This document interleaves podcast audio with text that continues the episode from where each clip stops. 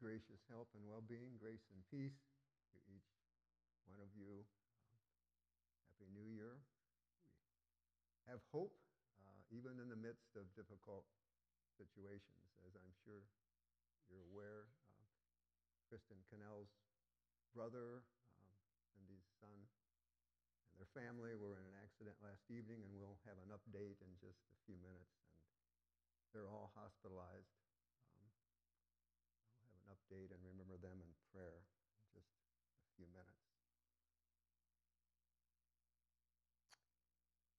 Well, a week ago, uh, December 23 and 24, almost five feet of snow fell in Erie County, New York. Remember this? There are many deaths. It was like looking at a white wall for several days. Fortunately, we all had power here. We had one member in the hospital over Christmas who is at home now. And on this Sunday, as every Sunday, we're here because of Jesus being raised from death who goes and prepares a place for us. We seek God's presence and strength for the journey of 2023. We are given strength to get up, rise up, and we trust because of God's acts in salvation history and in our life together. In order to rise, to get up, take what the new year brings, we need to be part of a good family. And the overarching good news, the core affirmation this morning is that we are part of Jesus' family. Jesus has included us as sisters and brothers. We are adopted into this family. Joseph and Mary are our parents too. Jesus is our sibling. And they also are models for us. Let's begin with prayer. God, knowing you are with us, and love us makes all the difference. You lived with us as a human, a baby, vulnerable, who had to take refuge in another country. We find our identity as part of your family. Holy Spirit, please illumine our text. So, what is this text saying? This is in your bulletin and it's color coded, and I'd like to just spend a minute with the colors. Um, there's some purple words there that have to do with movement. You can disregard that. But there's magenta, a magenta color, has to do with dreaming. Joseph is open to God.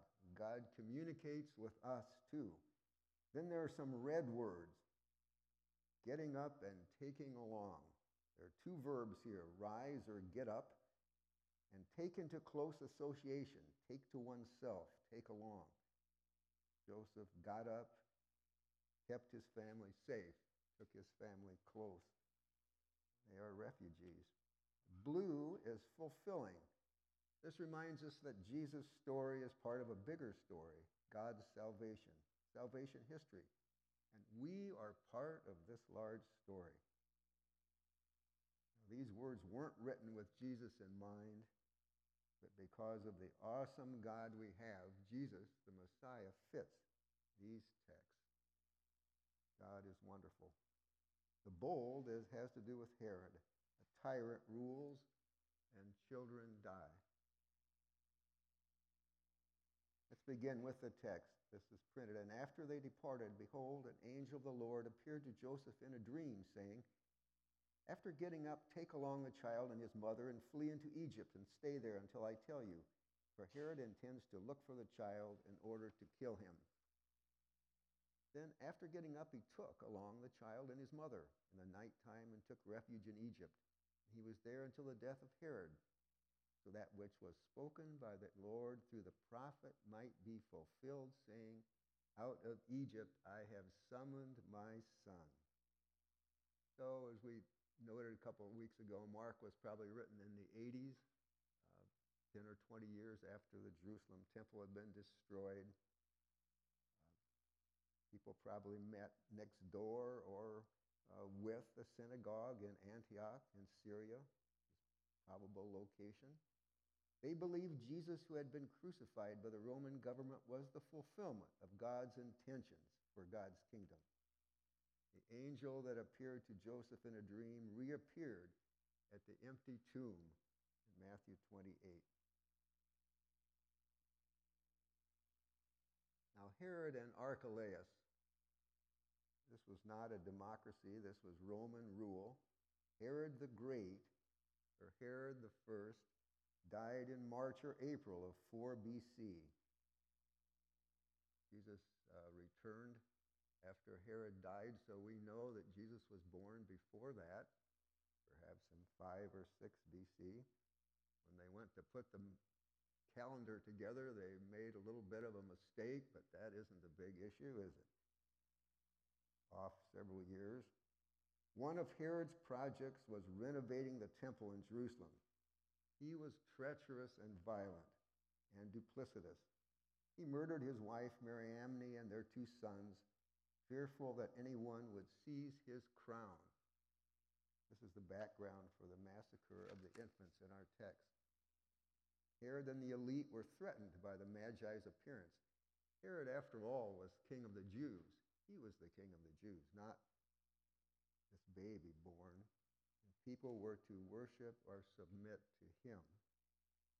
After his death, his kingdom was divided between his three surviving sons. One of them was Archelaus. He was also brutal. He ruled in Judea and Samaria from 4 BC to 6 CE and was eventually deposed by Rome because he was such a bad ruler. After Herod, Archelaus, Rome governed through a series of prefects or procurators, one of whom was Pontius Pilate, 26 to 36. Herod Antipas, another of Herod the Great's sons, ruled in Galilee from 4 BC to 39 CE. He is the Herod of Jesus' ministry, who beheaded John the Baptist. There was more political tranquility um, in Galilee. One of my favorite authors is Jose Saramago. He's a Portuguese author, no longer living, Nobel Prize winning author. Perhaps some of you have read. He wrote a book, The Gospel According to Jesus Christ. And he proposes that Joseph may have worked in the temple. He may have been part of the crew that was working in the temple.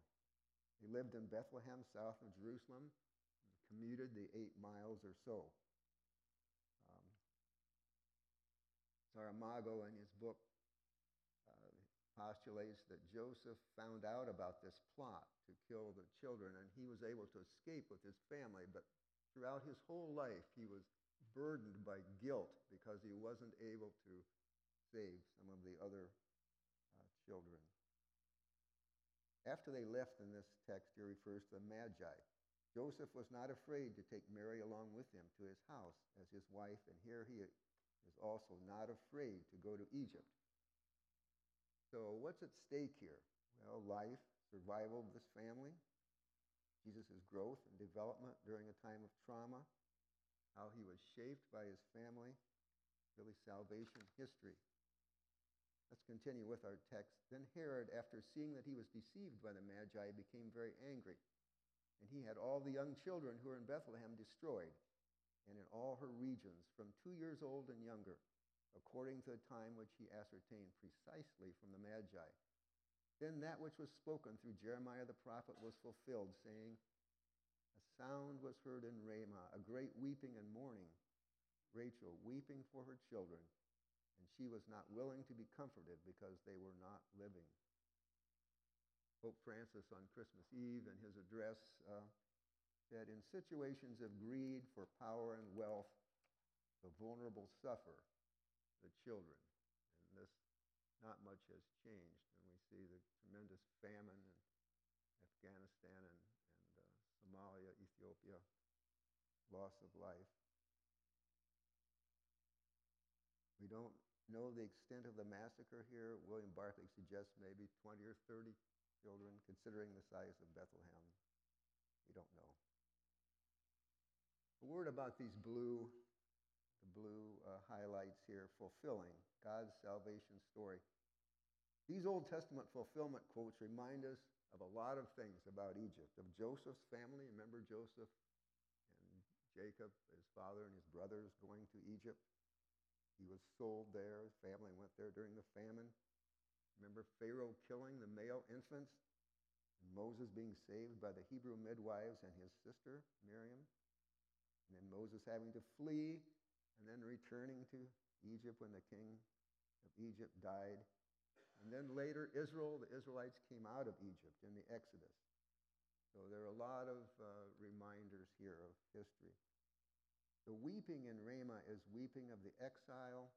This may refer to Assyria in 722 or 599, 586, the Babylon, Babylonian captivity. Rachel is buried at Ramah, and here she is weeping from her tomb, crying from her tomb because of this loss of life. Let's continue with our text. Now, after Herod died, behold, an angel of the Lord appeared in a dream to Joseph in Egypt, saying, After getting up, take along the child and his mother and go to the region of Israel, for the ones who are seeking the life of the child have died. Then, after getting up, he took along the child and his mother and entered into the region of Israel. And after hearing that Archelaus was king of Judea in place of his father Herod, he was afraid to go there. And after receiving a divine warning in a dream, he withdrew into the district of Galilee. And after returning, he resided in a town named Nazareth, in order that that which was spoken through the prophet might be fulfilled, that he should be a Nazarene. To be a Nazarene is to be with Samson and Samuel set apart for God's work. It's also possibly a word play, reference to the branch in Isaiah 11:1. 1, a shoot shall come out from the stump of Jesse and a branch. The Hebrew word is nezer, probably a play on words here, shall grow out of his roots. So this Jesus is part of a bigger story, a bigger story of salvation history, and we are also included in this family. So how can we apply this or think about it? There are many parallels with our time, of course. Refugees, many are able to flee to safety, others are caught with no escape as the children whose lives were lost in this story. In the latest Anabaptist World, an MCC program director in Ukraine describes people who feel helpless in the face of circumstances they cannot control. This has to be the worst feeling if there's or stress but no solution. Uh, feel like there, there, there's no solution to the trauma. Jesus is a refugee fleeing violence. This past week, I saw a picture in the paper of a mom from Venezuela with three children fleeing violence and poverty, seeking asylum. She reached, reached, uh, is reaching El Paso and across the river there. She views soldiers with guns and barbed wire. So there are people who help, fortunately. Restoration is happening. There are two busloads of immigrants who were dropped off at Vice President Harris's home in Washington, D.C. on Christmas Eve. Fortunately, a church was present uh, that helped. One immigrant was quoted in Friday's Joy Journal Star We traveled with God's blessing. That's the first thing we need to keep in mind. By the grace of God, we will achieve our dreams. Jesus' experience, along with so many other children's, qualifies as an adverse childhood event. You heard about this, ACE. These events, which include abuse of various kinds, underlie much later illness, mental illness, and what we call physical illness. But Jesus was safe with his parents. He had shelter, protection. Makes all the difference, along with a solution. There was a solution. They could flee. He grew in wisdom and stature, and by 12 years of age was on his own in the temple, becoming an independent uh, young adult. So he had had this sort of family. family. The worst possible situation is uh, children who are in homes who, where they are abused, and the person they should go to for refuge and shelter is the person who is the source of their terror. This is the worst possible situation. It leads to uh, illness called dissociation, um, feeling unreal, not knowing what reality is. But Jesus was in a family where he was uh, safe here. The means by which a baby grows to feel safe and has a sense of self identity is called attachment. It can be organized or disorganized, leading to a sense of self and agency or a sense of futility and hopelessness. secure attachment. Today we rejoice in Jesus' mom and dad. I have a little icon here of Mary. I don't have one of Joseph. I, I need to uh, get one. You might be welcome to come up and look at this afterwards. It's, this is drawn or painted by Julia Stankova, who is an Eastern European artist. You can sit, look at that and say, is this the kind of mother I would like to have? Yes. And the kind of father, too. Today, today we rejoice in Jesus' mom and dad. Jesus was safe. He says, The world is a good place to be. My needs are met. I can affect my surroundings. My parents respond to my needs, touch and hold me. They respect my schedule, my need to sleep. They do not see me as a plaything or an object to meet their needs. They are not hostile and rejecting. They are present. They love me. They are a safe haven. I learn to feel what I feel. I am beloved. I can solve problems. I am hopeful. My parents can handle this. book that I would recommend, almost say that it's required reading, certainly for anyone who takes care of children, anyone in health, social work, teaching. The book entitled The Body Keeps the Score Brain, Mind, and Body in the Healing of Trauma. It's written by Bessel van der Kolk. He was a classmate of mine in medical school.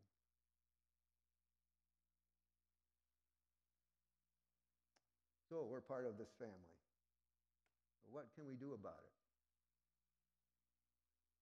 Believe we can with confidence like Joseph and Mary in the company of Joseph and Mary and Jesus get up and go on our journey this year, stepping out in trust and faith. We can do it.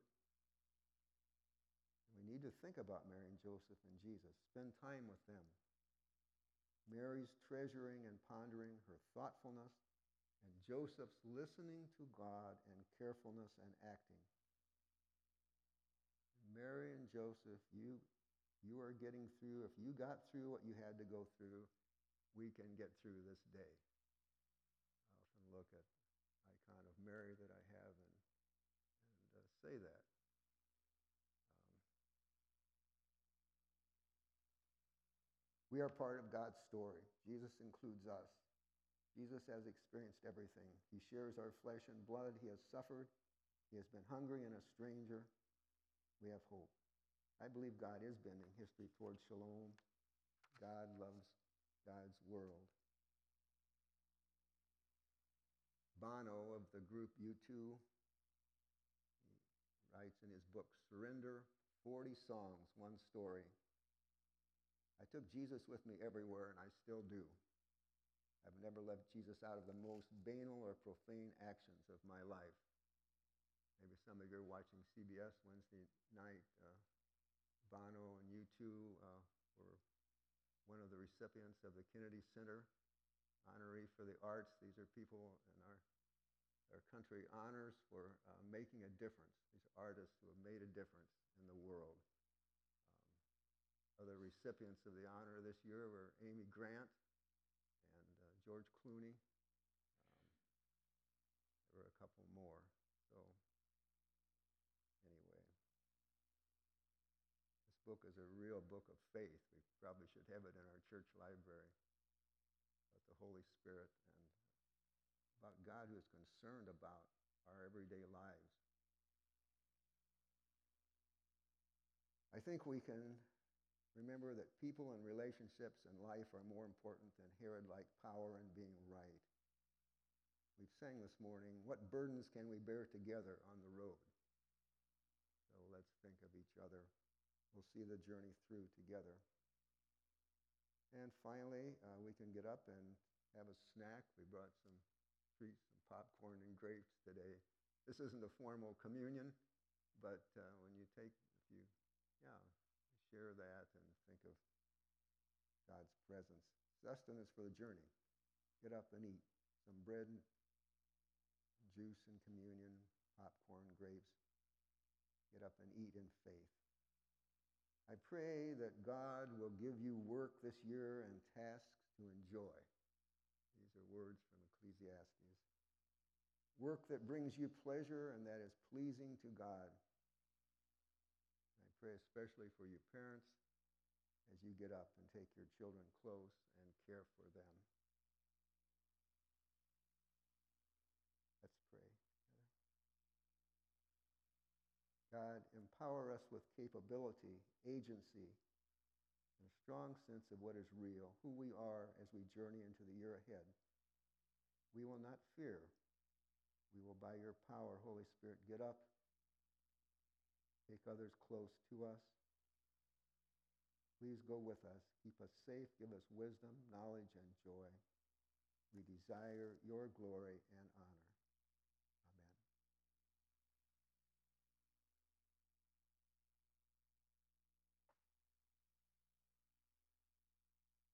We'll to our time of prayer and sharing. We don't have that listed in the bulletin, but we will have that time. I believe Mel was getting the microphone. While he's doing that, I ask you to take your purple hymnal and turn to, month, to 963. 963. We'll use this. This is a uh, Thanksgiving, end of the year Thanksgiving. Um, use that as our